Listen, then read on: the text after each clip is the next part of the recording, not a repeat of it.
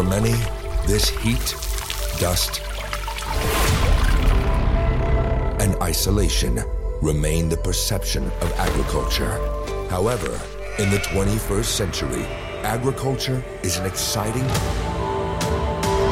high tech sector that feeds the world.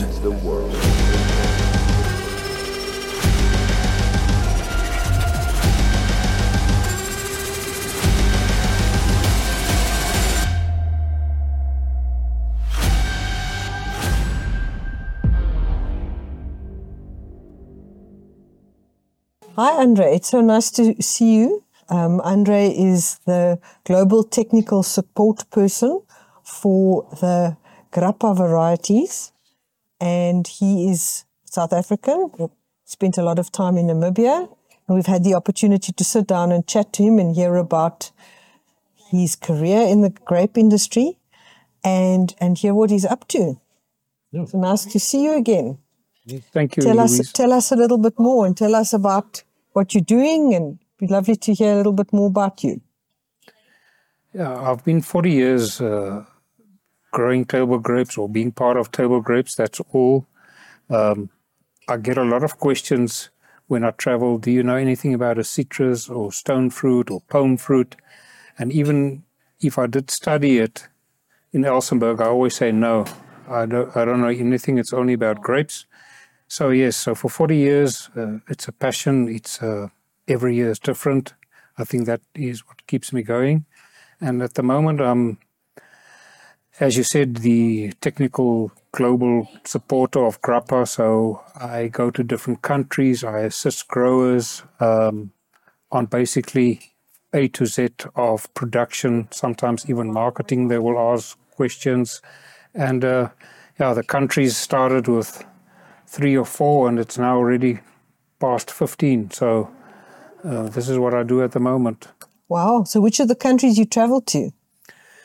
Egypt, Turkey, Tunisia, Morocco, Algeria. There's a possibility of a Libya, then Greece, um, USA. I did India. I did China. Um, I'm going to Cyprus. Can you believe it? I did Abu Dhabi. They've just done the their harvest last week. They actually called me on the weekend to say it was really a good success. Fantastic. The fruit actually goes to the to the king and the royal family, and they uh, were delighted what they saw. So yeah, and then as you know, Namibia is also a country that, um, if I have time, I still give some advice there. Um, go to Brazil, go to Peru, go to Chile. So wherever they need me, they send me. Uh, it changes. Um, it changes basically every three months. So if there's a need, I'm on the plane. No. But Wow. how did this? You've have farmed yourself, but how did this whole thing with ARRA or Grapa come about? Dewald, it started um, in 2001 when Early Sweet was basically released, and myself and Dr. Compion and Ati Valentine and Peter Alderman of Top Fruit. We got onto a plane and we went to Israel. Um, I'll never forget it because the security check at the Johannesburg airport was about one hour f- per person. Anyway, so we we we left. Because for- you're going there. Yes, we left for Israel. I don't want to say the questions they asked me and how, the way that I answered them, but uh, it's quite funny. Um, at the end, I said to a lady, you know, you have a male vine and a female vine, and then they get a baby, and I'm going to look at the baby. So then she understood and she stamped my passport. But um, so we went there. There was early sweet. I mean, early sweet was was it was the very very first year of early sweet. So there was no early sweet worldwide nowhere, only at Chafar's farm, Sugraone Prime, and then we had to decide. And as I walked in, I went to three different rows. I decided early sweet. I came back, um, and I said that early sweet will be perfect for Namibia for the for the production for the time zone. Then there was a little bit of a problem. um, because they had to have an agent in South Africa and they were forcing us to then marketeer through one identity. And we said, no, uh, we can't do that. We want an open model. So after a month, they agreed and we got an open model.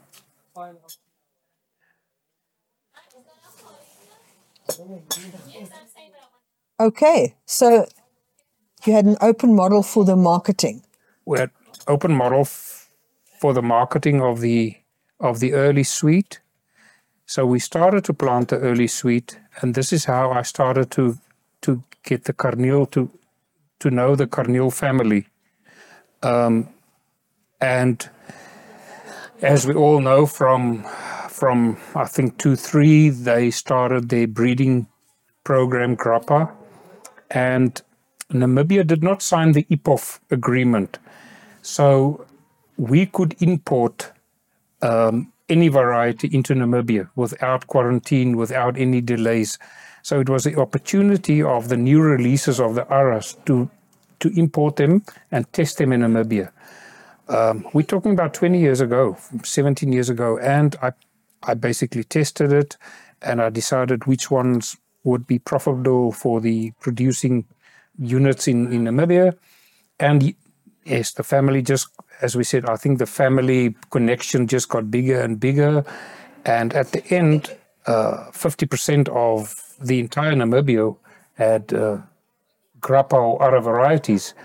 And um, then about a year and a half ago, um, I was blessed to to to have my first grandson, and I said, you know what, I'm going to take a little bit of a, a, sabbatical or a little bit of a sitting back. And uh, they asked Andre, but you know, we really need, with all your experience, with all the other varieties, um, wherever you've gone the last 17, 18 years, can we use that for our for our company?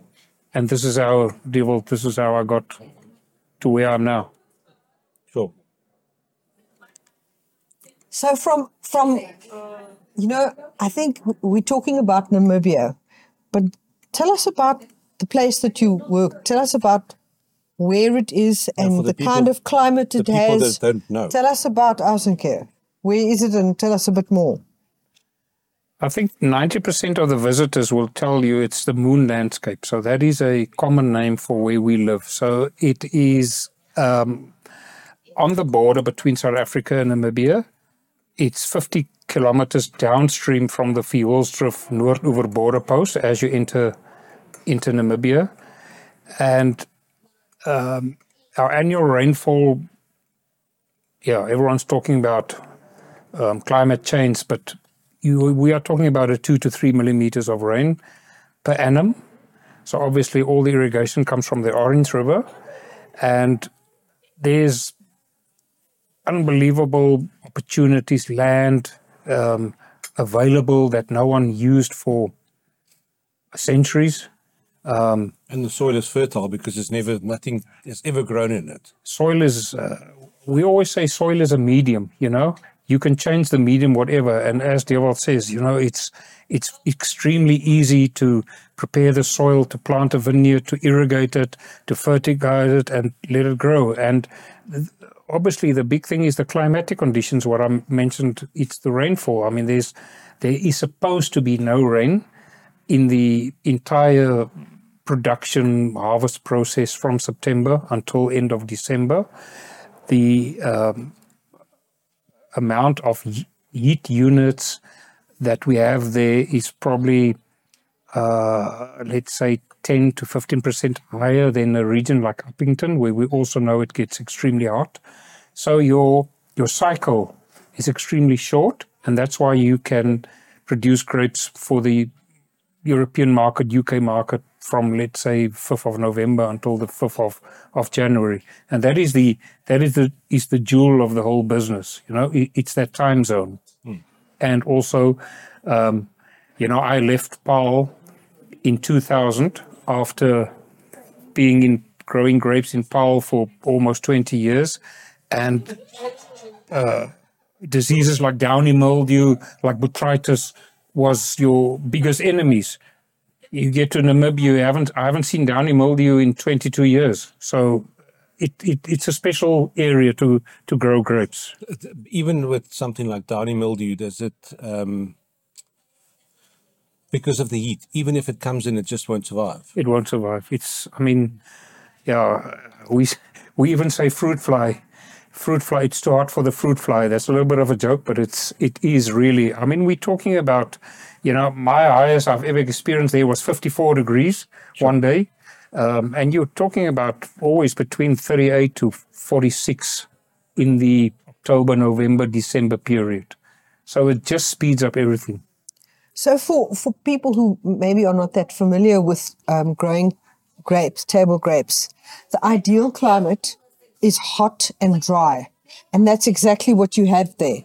So the, the bugs or the fungi or the anything like that just don't survive. So that helps a lot for, for producing good quality, clean, um, conditioned table grapes. I think you've hit it uh, on 100%, Louise. I mean, as I said, people talking about global warming, climate changing, rain um, when it shouldn't rain. But a long story short, every time there's something like this that happens either in South Africa or in Peru, whatever, people will immediately talk about the, the condition of the fruit that will arrive there in two, three, four, five weeks. So, in, exactly as you say, if you don't have that kind of climatic conditions, you don't have that issues. So that is why it's slowly, but it's it it started. I would say about six years ago, seven years ago, that the the retailers, the importers, the consumer have slowly but surely started to focus on Namibia uh, as an important supplier uh, of grapes. And, and the one thing is, is what you mentioned, but remember the other one is also these days with all the chemicals being sprayed, you know, you have the green people, if, if that's the correct word. So Namibia yeah, has got a green status because you, you use, you use, you can use close to 50% less um, of the insecticides and the chemicals that you use in, in other regions. So that's also a very positive one. Okay. So is there still a lot of scope for growth in in Namibia? I I would say that um, at least in in in my mind, at least there's another. They are three thousand five hundred hectares now. I would say, Dewald, you probably in that area, in that region, with the water supply and the land available, you probably can do another three five along the Orange River. So you're talking about 7,000 hectares. They, it was close to 10 million cartons this past season. And we always said that Namibia could do 20 million. Hmm. That's incredible. So the, the positive things that you have in Namibia, um, in, which is basically on the northern bank of the Orange River, is you've got this incredible water supply and the climate, which is perfect for table grape production. You've got um, lots of soil and lots of place to grow, good soils. One of your biggest challenges from there is getting your fruit onto a ship and into the market. So it's a long distance from there to the, the market. So I would imagine that that is a bit of a challenge for the guys. It takes 12 hours for a cool truck to drive from your farm down to Cape Town. So you um, if you have a supply from the Hex Valley, I don't know if that takes two hours. Mm. So okay, so then you, so we are talking about ten hours more. But as you say, you know, we've we've been there for a long time, and it's the whole operation, the whole logistics has become leaner mm. and smarter and better. So Louise, for grapes to be held in the cool room for 12 hours longer than, let's say, our competitors okay. is, is, is no problem at all. Um, there is there is so many so many opportunities in the past, Louise. You know, I had Transnet there, I had Portnet there, I had the entire Namibian port authorities. Um, there's such a huge opportunity to ship from Namibia. They have Walvis Bay, they have the um, uh, the train set up from from the south right up to the north. It just needs to someone just needs to drive it. Mm. Um, and obviously that will also be good for Namibia. So I hope I hope and I dream that one day someone someone will will tick that box. But they're going to be building a new harbor at Alexander Bay. It's a new harbor coming there. Yes, so Luderitz, Alexander Bay, Luderitz, we tried Luderitz. Um, they're too shallow, so you can't have these big vessels. But if they have a, something like Saldanha or Cape Town and they do it in Alexander, I mean, it's it's two hours from from the farm. There's So a- that could be That it's been in the news, but not it's not been promoted. But that's not going to be. It's probably going to be the next ten years. But there's a new harbor coming Called there. Boegoebaai. Boegoebaai. Hmm. So, okay, very interesting, Namibia. And so, from going from being living in this very isolated place with its with its challenges to being somebody who travels the globe, everybody thinks it's so glamorous. But I can imagine it's pretty tough on your system to move around as much as you do, but also inspiring to meet the people that you do. Tell us a bit about your new job, what that's like. Yeah, I think I can compare it, um, Louise. Um, I think we met each other. I don't know what, 15 years ago or 12 years ago. But but anyway, when we started being part of Namibia in 2001, it was a, I mean, it was a little baby. It was extremely primitive. Um, no one recognized it. It was like the, with all respect, it was like the clown of the of the industry. You know, the only the only advantage at that time was obviously the the time zone, but um, from there to now, the building of of all these great farms and the empowering of the Namibian people, that is extremely close to my heart. It's to see someone um, that I met in 2001 that was a farm worker and today he's a he's a he's a MD of an international company in Namibia. That gives me satisfaction.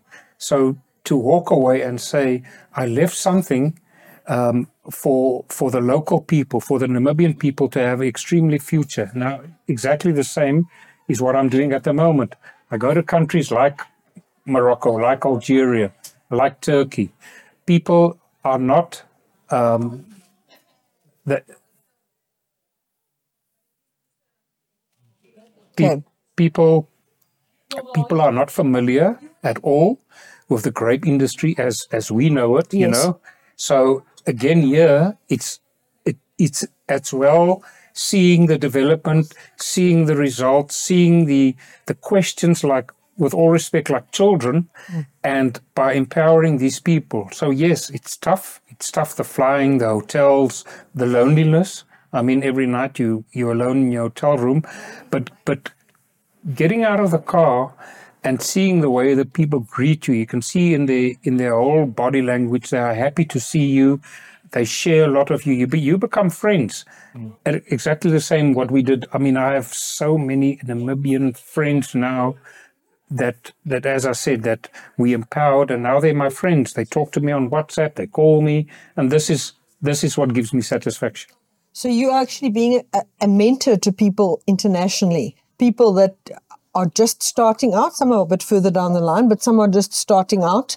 So literally, they would probably really appreciate your invaluable knowledge that you bring them. So it's teaching, and I would imagine that's that's very satisfying.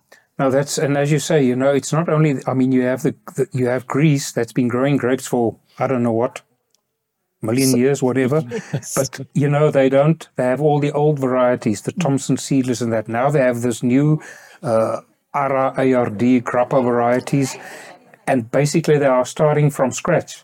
Um, yes, they know how to prune, they know how to irrigate, but it's like it's like they, they have no knowledge of the the finer techniques, and and by teaching them and by seeing the result, as you say, it gives you so much satisfaction. And you know, they, they make a comment when I get to Greece. They say, "Why are you always so positive? You're always positive. You're never negative." I say, "This is this is our industry because we're always looking at next season. We can and we and we take it day by day. And also this kind of let's say spin off from myself to them. It's not only technical. It's not only table grapes. It's also for for themselves for themselves. You know. So little a little bit like a Domini. But but with all the travels and everywhere you've been, what is the? Uh, we all know that Peru is like the next big thing. Everybody's like supplying the world with fruit at the moment. But where's a very good opportunity that you think people have not explored it enough? I think the entire part of North Africa, so from Abu Dhabi, Egypt, Tunisia, Libya, Morocco, Algeria. Why, Dewald? They have amazing climate. They have, let's say, a Valley climate where they have very, very cold winters. And then they have a basically like Aussenkehr summers. Uh, I mean, they're close to the Sahara Desert where there's no rain. And also where their cycle is very, very short. And the big thing is, if they harvest on Monday, Monday morning they harvest, Wednesday, it's on the shelf either in Germany or in London or wherever or in Spain. I mean, it's just across. Proximity to the markets and the right climate. Yes. So, and they, they're in a time zone before Spain, before Italy. They're in between India and the European supply. There's- So they have a, they have a, in, to my mind, they have a 55 to 60 days. And that's exactly what you need. Yeah. You know, to supply. That's two months. Yes, and I mean, as I say, if you're a consumer or you're a retailer or importer and you know that these grapes have been picked on Monday and here we are selling it already to the clients on Wednesday, that makes quite a big difference. Um, you know, if you use it as a marketing tool, I think it's, and uh, Dewald, there's, again, there is there's so much opportunity there. They have the land, they have the water. It's just that it's something new that one needs to to put pressure on and develop. Is there enough mouths to eat all the grapes? Um, yeah, someone well known in the industry asked me this in 1989 when I was still in Paarl with the Kirsten group. They said, "Who's going to eat all the grapes?" Now we're in 2023, and um, I can still tell you, dear Dewald, if you do the proper job and you have the blessing of the climate, you can still make very good money. Who, who, who's the consumer? I cannot tell you that. I, it seems that after COVID, people are talking about more healthy, you know, hmm. citrus, fruit, apples, whatever. But to me, there's there's always a market. There's always an opportunity. Hmm. And there are new opportunities. People that markets that were never thought were never considered as potential as possible markets are now being developed. And as you were saying, North Africa could really be a production area.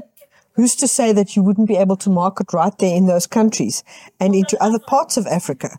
Because one of the things that people in South Africa as growers are looking at is that the long supply chains to our North Europe, North, uh, Northern Hemisphere markets people are looking closer to home, and the apples have done extremely well into Africa.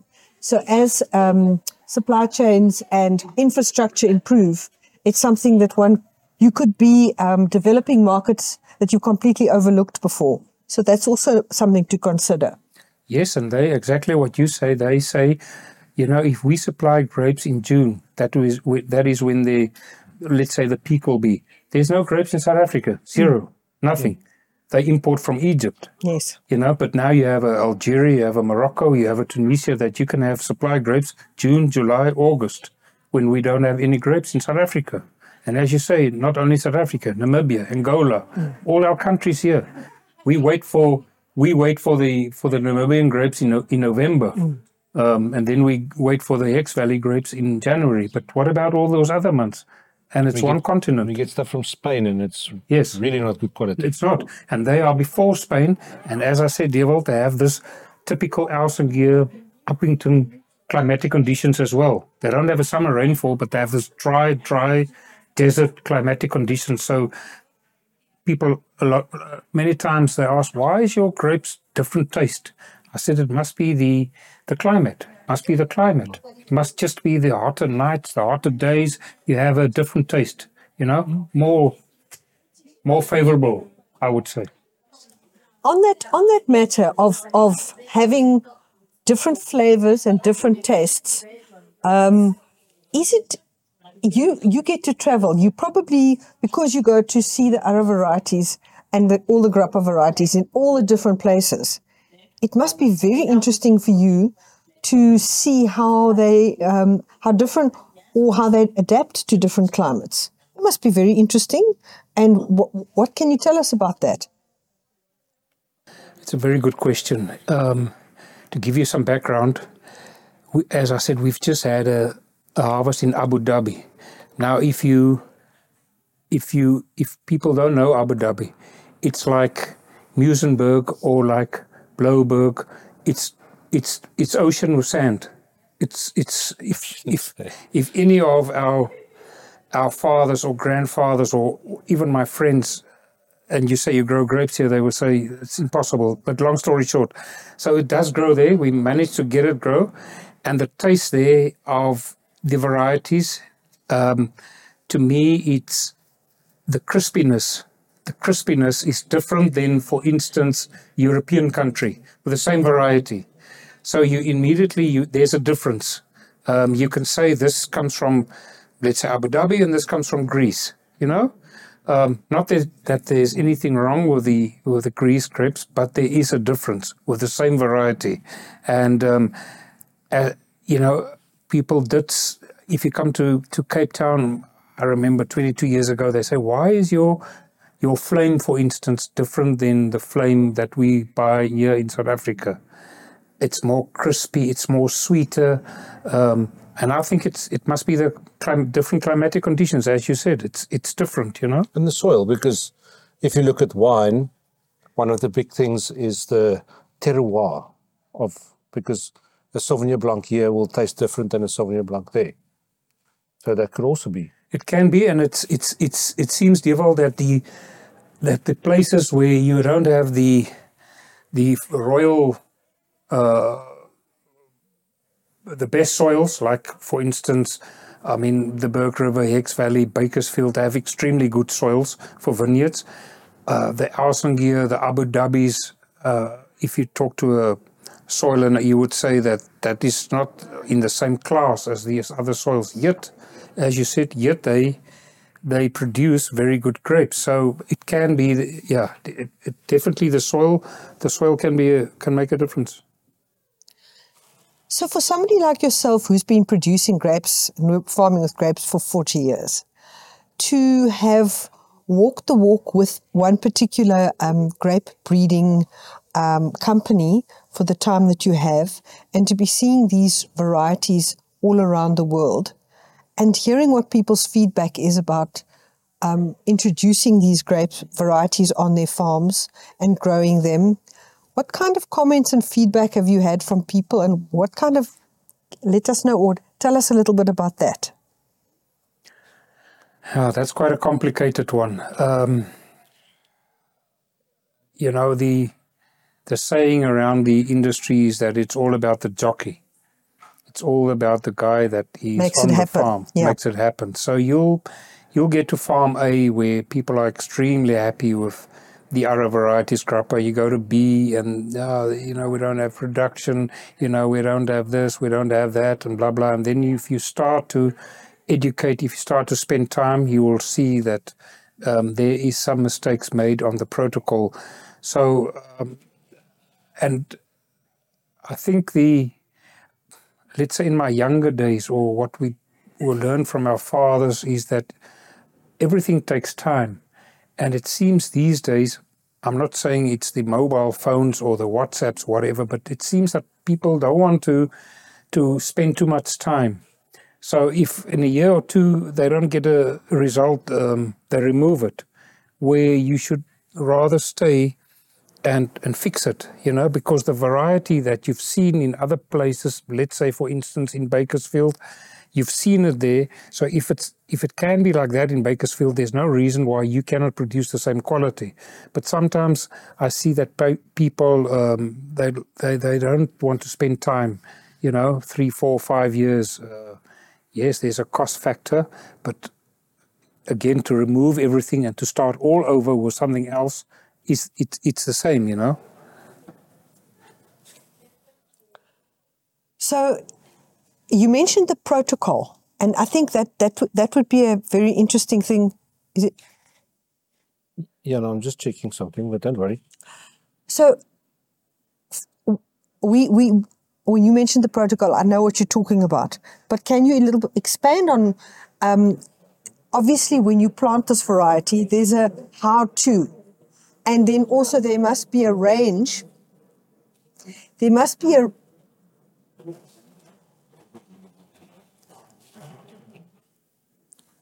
Everything is against us today. Yeah. So, so if you're planting these varieties, there must be some kind of a, a manual of how to grow them, or a protocol, or an explanation of how you should do it. Tell us a little bit more about that. Yes. Um, usually it comes from, from the breeder, um, let's say a basic protocol. But um, I, I can be maybe a little bit different than other people. I say that each each country need their own manual or protocol, and even the regions in that country. For instance, um, we have a very good, um, let's say, university of table grape uh, advisors and growers and so on in South Africa, and we have a very good booklet, as you know, and they always say. Uh, there's one, two, three, four, there's five different regions. So in this region, don't do this, in this region, don't do that. Um, and with the release of the the new varieties and the the basic protocol from the breeder that the grower receives, he obviously does that. But um, unfortunately, this is where we said before, you need the time to test this variety in your own in your own vicinity in your own farm and it can be that the protocol has to be adjusted so i said to them i had a very good mentor in my in my young days one of the icons of the industry in the world and we had a, um, a golden rule we called it golden rules that?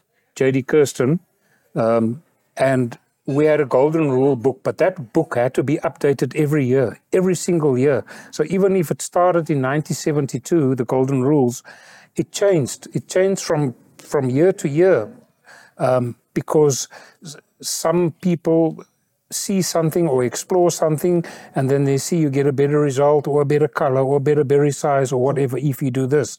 And sometimes it's totally against the protocol, but it's experience. You know, it's experience. It's and this is why I said it's a this is all a long term investment. So um, the, the only protocol that new developing countries have and growers have is the one that they get from the breeder.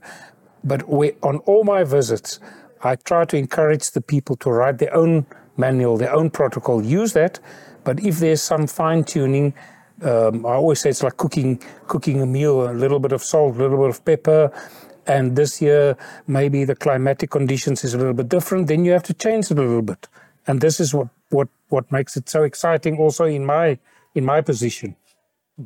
So so with all these travels going everywhere, what is the what is the general talk of the town in the grape industry at the moment? Because I know that South Africa's had two or three tough years. What's what's going on in the rest of the world? I think well, the, the, the big thing is the, the economy. The economy, as you you know, the Europe, the US, everyone because of the war situation from Russia. So there's a little bit of a negativity on the expenses, the fertilizer, the fuel. Um, uh, it's not as positive as as it should be. Um, there's a great positiveness on the new varieties that is being released um, and that shows extremely potential. But there's there is a little bit of negativity on the cash flow, you know, the economy, and like you said, it's not only in South Africa; it's wherever I go. It's it's it's tough times, as they say. Um, but again, then you get you get pioneers. Um, you get go-getters that say, you know what, we just need to go forward. We just need to, we just need to close our eyes and plant and, and just go forward because it will change.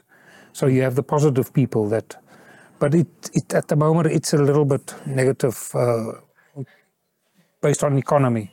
And when you were in the States now in March, um, when you were back in Bakersfield, after all the very wet season that they had, what was the the gen- general talk of the town there. Because what, what a lot of people don't know is that that fruit gets picked today and tomorrow it's on the shelf. Yeah, so they had a they had an abnormal um, winter, late winter, with a lot of water, a lot of snow. A lot of towns was under flood. Um, you know, even yes, the two days, two days yesterday was six degrees in Bakersfield. I mean, it's it's close to May, so they're talking about a two to three week later period. Um, they they they they're also in a mode uh, that um, it, sometimes it's difficult to change. If you're in a mode for 40 years, you don't want to listen to to someone else. But due to the the different climatic conditions and the global warming, blah blah, all of that, you know, I was taught when I was a young guy, um, cut late, cut fruit, cut early, cut wood. That was a, a, a slogan that was in the J.D. Kirsten office: cut late, cut fruit, cut early, cut wood. So what does it mean? It means that try to prune as late as possible to maximize your your production, and that will maximize your income. Because trying to to go too early, um, there's so many risks, and and this season shows. To answer your question, that a lot of growers still went the November December uh, period of pruning, where you actually should have pruned mid of Jan to end of Feb, and you would have a total different result. You know, the budding, the growth, all of that. Um, I've seen it in, luckily, in Morocco, the same, and luckily the, the people did also see it. Uh, I was there in December, and the, some people said we will prune the first week of January, and I asked why. No, because we always prune the first. I said, but I don't think you should. You should prune end of January. Um, five pruned first and five pruned the end of January. There's a 60% difference in production at, the, at, at this stage just because of that. But luckily, everyone has seen it, everyone is talking about it. And we made a, not a joke, but we said, you know what, go on holiday, 25 December, 1st of January, forget about the farm, come back in January and prune. So that is little things like also like Louise said, the protocols that you need to adjust, you know. So I think, But, but, but is that adjustable by by conditions of the season? When when do you make No. that? Because you don't you don't know what's going to come in a month's time. let me give you an example.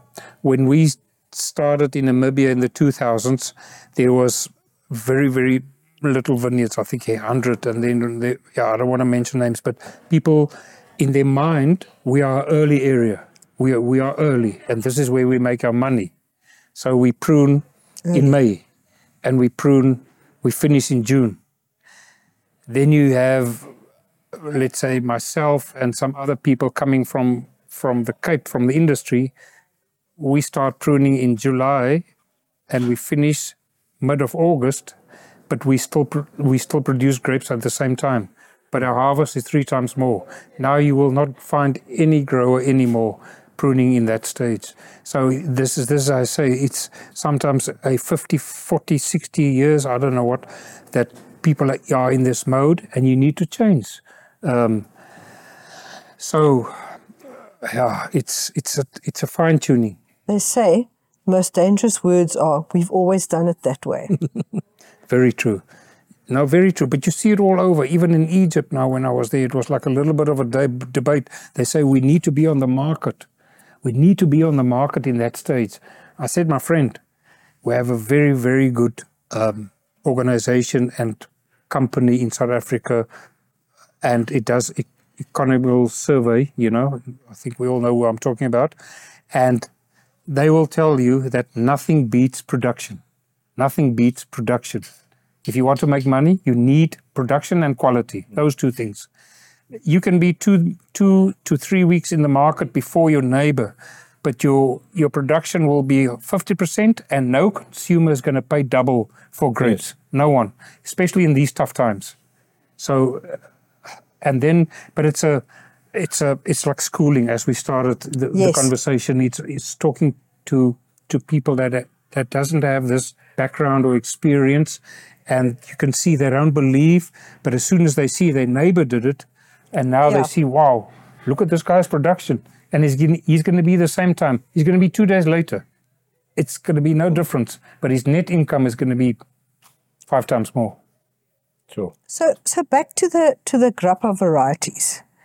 You're going around the world and telling people how to grow them and how best to grow them and how to fine tune them. Have you seen the introduction of these new varieties to new countries and new farms making a difference to the growers? That they are um, improving their production and potentially their income? Yes, I think the the seriousness of the whole Grapa organization or company or family by the massive amount of input they put worldwide. And um, for myself going there and spending knowledge to them or experience they they they start to to change their methods. So their profitability goes up and up and up.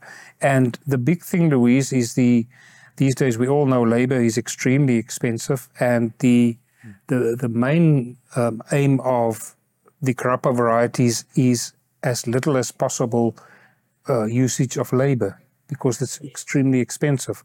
So as soon as they've seen this in the in the they've planted this new variety, they compare it with the Thompson seedless or with a European variety, and they say, but you know, we it's it's so easy to grow. It's just there, and it's also very productive. That's also one of the key issues of the Grapa. Um, it's extremely high in production. Then they start to see, and they understand that wow, we are making three, four times more money than ever. So this is the positiveness. Wow. That's really cool. It's um I think that people don't that's not involved or don't understand the breeding aspect of fruit in general. It's it's one of the most interesting things that's that's there. How you can make something that wasn't there before that can just uplift people. Yes, if I think of Dewald of my younger days with the old varieties, the Dan-Ben-Hannah, the Waltham Cross, all those kind of varieties, you know, all the effort um, and how easy actually it can get um, with these new varieties. You just need to buy into it, buy into the protocol, buy into it, and and yes, as I said, the jockey makes the difference. You know. When we were in Paarl now earlier, there was a street. I don't know if you saw it, Louise. Waltham Cross. Yes. the, a, a street name, and I wonder if anybody living in that area even know what it is. Piet Geldenhuys of Capespan. He used in he lived in that street in Waltham Cross. He lived in that street for I don't know what 30 years, 30, 40 years. On there. Yeah, Yeah, he lived in that street. Uh, there's also a Barlinka. There's a Barlinka Avenue somewhere here as well. And as you say, yeah. I mean the whole 80% of Paarl was Waltham Cross and 80% of Hex Valley was Barlinka. And the, the streets were named because it Yes. was people made money, you know. It was La Rochelle, La Rochelle. Bonnier, Yeah. yeah. a lot of names like that. I wonder if the people that's living there now even have got No, any idea not. what it is. They will, they will Google it. Who was Yeah, Waltham. Cross? But I want to ask you a, a slightly more personal question, and you can see how you can answer that. With somebody with a kind of length of career in one type of production and so on, it's always interesting to know if there was anything. Did you remember a particular event that was very significant in your life? That's the one side of the question. You can think about that. Or was there an event or something that happened that was particularly funny? It's always nice just to share. And I know it's, it's, I'm putting you on the spot here, but maybe something comes to mind. I don't know. Or even during your travels, something with the grapes. I mean, I know somebody once said, why don't you just freeze them and ship them? I mean, you know, that's so easy. It's like, no, you just don't understand. So is there anything I think the that funny you part, can tell us that was particularly funny? the funny part, Louise, is that especially in these new developing countries, is um, when we spray about when we talk about the chemicals, the spray, and also the dust. Then people say, "No, but we wash the grapes." You wash the grapes. Yeah. you know, and then then they say, but we wash the citrus. I said, but I mean, if you wash the grapes here, you will, you not know, it's, it's not going to work. So, and that you find quite quite often. Um, sometimes also the understanding of the sizing and the flowering process that people read the manual, but they have no clue what is flowering. You know, you get a you get a message. Andre, can I now do the the flowering protocol? But he sends me a picture of a berry that's already 10 centi- 10 millimeters. And this is this is growers, you know. I mean, uh, so you sometimes you, yeah, these are kind of things well, that you. grape flowers are very small. If you don't know what's going on there, you might not actually understand. Yeah. But So um, interesting, on the on the washing part, it's actually quite interesting because you get these people and they say, "Now you've got to wash the pesticides off." Yeah, But there's no chance that there will be a pesticide of any sorts on that thing because it's got to go through all these withholding periods, and you can wash it, but it'll just be dust. Or keep it on there and get your trace elements. I always say you you know you when you wash it is when the when it's right at the end at the client in the house and mm. Yeah. you're going to eat it now and now you can wash it because you can eat it. I mean, I remember even in the Hex Valley when I was a child, a very well known family there, been growing grapes for I don't know 200 years, and he used to he used to take the bunch, take off each berry, and he put it in water before he before he ate it. And that's a grower in Hex Valley, and it wasn't because of anything. It was just like a putting milk into your coffee or not. You Yeah. know, Uh, there was no specific reason. It's a, it's, it's. Well, I've picked it up because we've spent many hours in vineyards. You get that that dusty taste, the dust on your on your teeth and on your tongue and your lips, but you know what it is. Yeah, and and I've just recently last week we had we bought grapes from the shop, and it was on there as well, and I was like, mm. but if you if you wash it, it's just to get the dust off. And also, people confuse bloom yeah, with dust. yes. And and we're talking about bloom now, but maybe you want to explain a little bit what I'm saying because ma- ma- some people might not know. Maybe an opportunity to talk about that. You know, the especially the black varieties, uh, Mystic Bloom, um, is, as you said, it's it's a it's like a like a white whitish, not powder, um, but it's not shining. More waxy. Yes, so you have, you go to certain countries, consumers, let's say the Far East, is totally different than the West. Um, the the consumer would either prefer extremely shiny, like a cricket ball, a red cricket ball, or the other consumer would please, I don't want to see any shininess, you know, especially your retailers these days, your importers from the UK, they want to see the bloom. So the bloom has now suddenly become it's it's it's it's it's handled um, minimum and the taste is different because it has a bloom. Let's let's Okay. let's keep it like that, you know Interesting. because um, we the, the the the big thing is that grapes don't want to be handled. They don't want to be handled. So the less handling you can do to grapes, uh, the better the end product is. And now consumers, importers, retailers know all of this. They know that. Listen, if it's if it arrives and we open the box and it's just that bloom, we take pictures, we use it as a marketing tool. So it's quite positive these days. It's not Yeah. more the shininess, you know. I had a, um, we filmed something in the Hex Valley once with with people from China, and the girl said to me that you can get up to a hundred rand more per box from the same shipment, the same Yeah. or vineyard, everything, just because the grapes got bloom on it. So for growers, that's a lot of money in the in the pocket if they can manage to do that. And Louise, there's probably a lot of highlights I can say, you know, um, but getting closer to the what I'm doing at the moment and the family is that um, a variety like like ARRA 15, like sweeties. You know, I say always to people, I feel guilty at the end of the season. I feel like I didn't do anything, and I get this kind of production, this kind of income. So that is that is an extremely highlight to me the last let's say 10 years on a spec- special variety like ARRA 15 like sweeties. To have this kind of fruit to get the feedback and at the end to see the net income in the farm. It's absolutely amazing. It's It's something that that you feel, yes, this is what this is what you work for.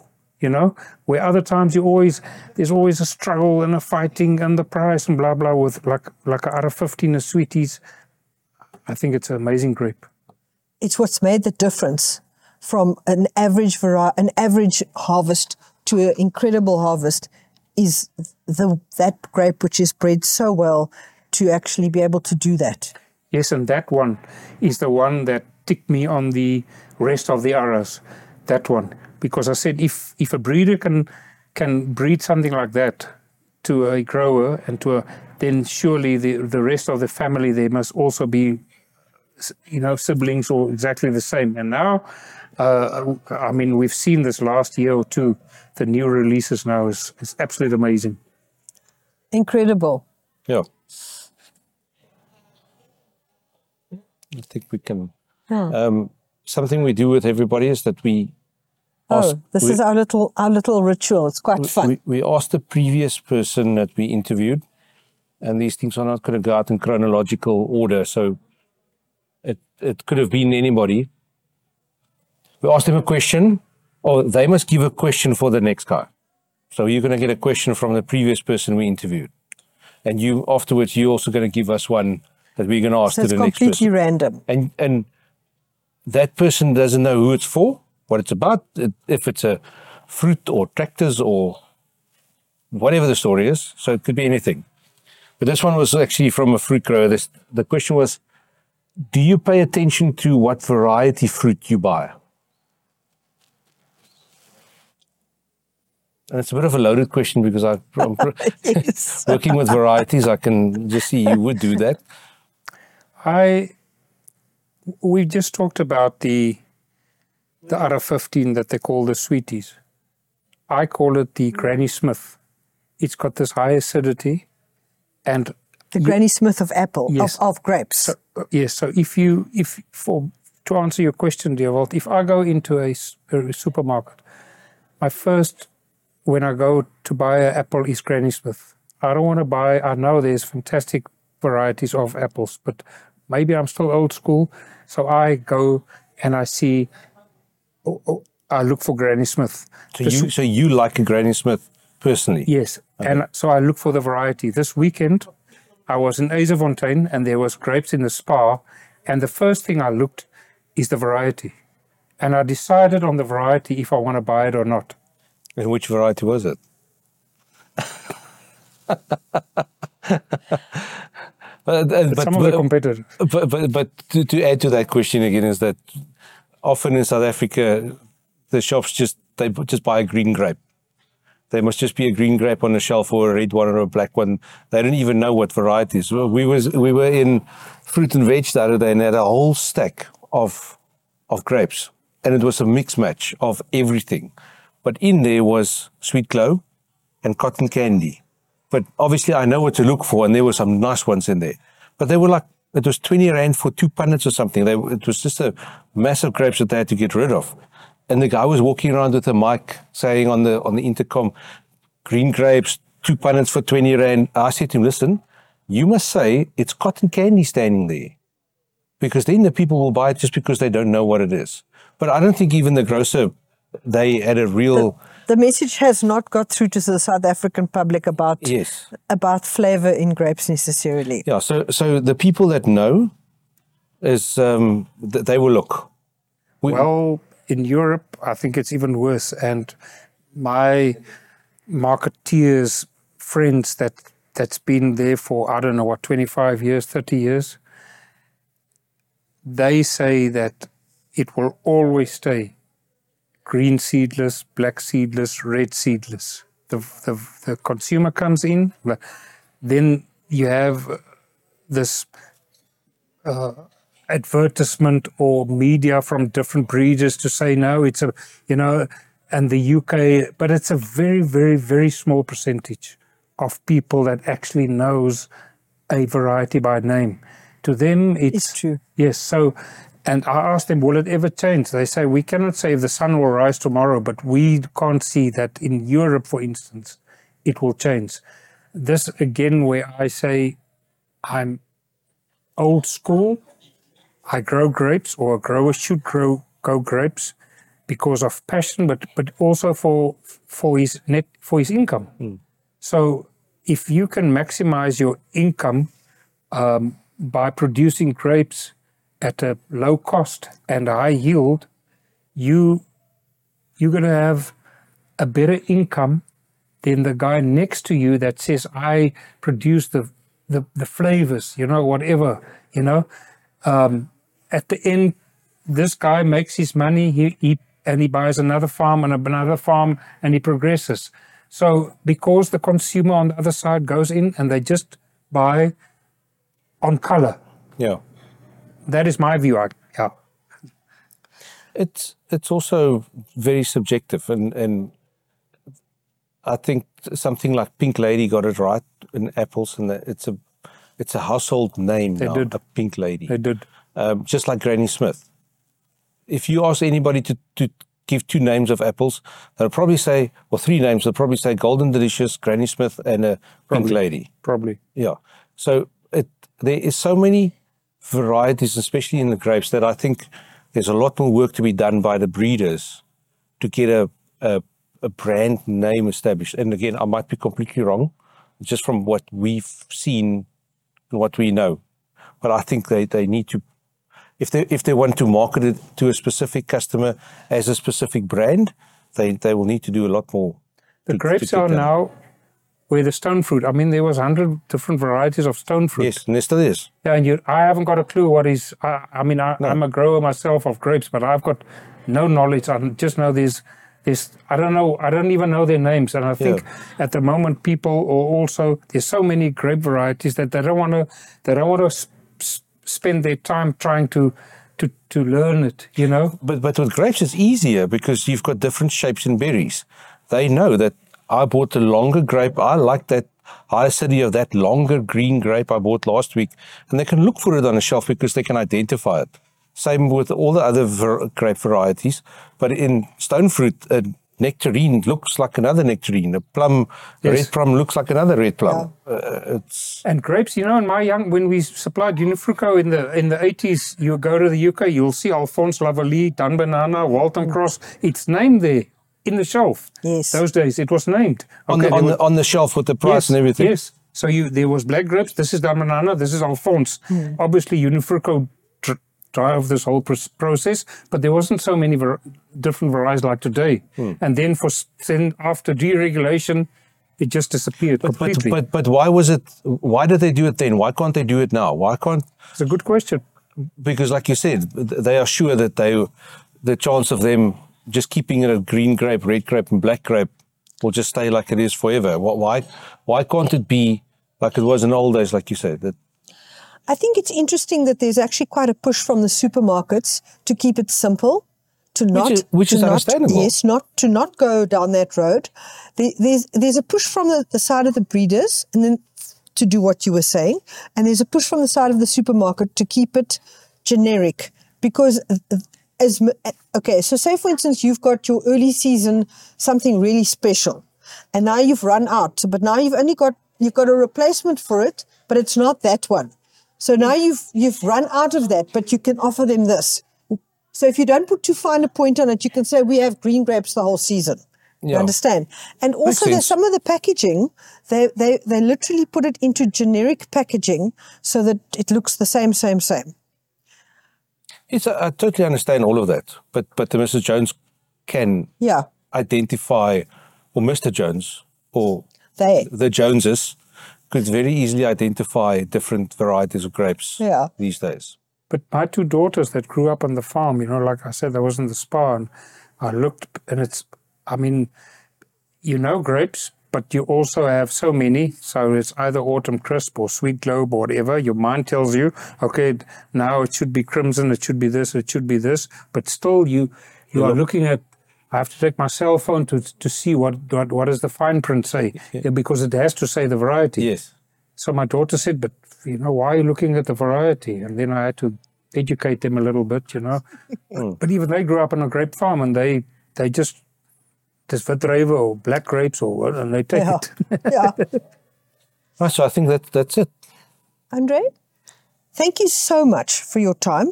It's been incredibly interesting. Yeah, especially in the short bit of holiday that you've got. Yes, we Thank really you. appreciate you taking the time to chat to us. And it's really good to catch up with you again. And um, well, we'll be putting this out and you'll hear what people have to say. So thank you very much for, for, for taking time to chat to us. Thank you so Hopefully, much. hopefully we see each other in Bakersfield again. Bakersfield again. soon. Hopefully. Thank you.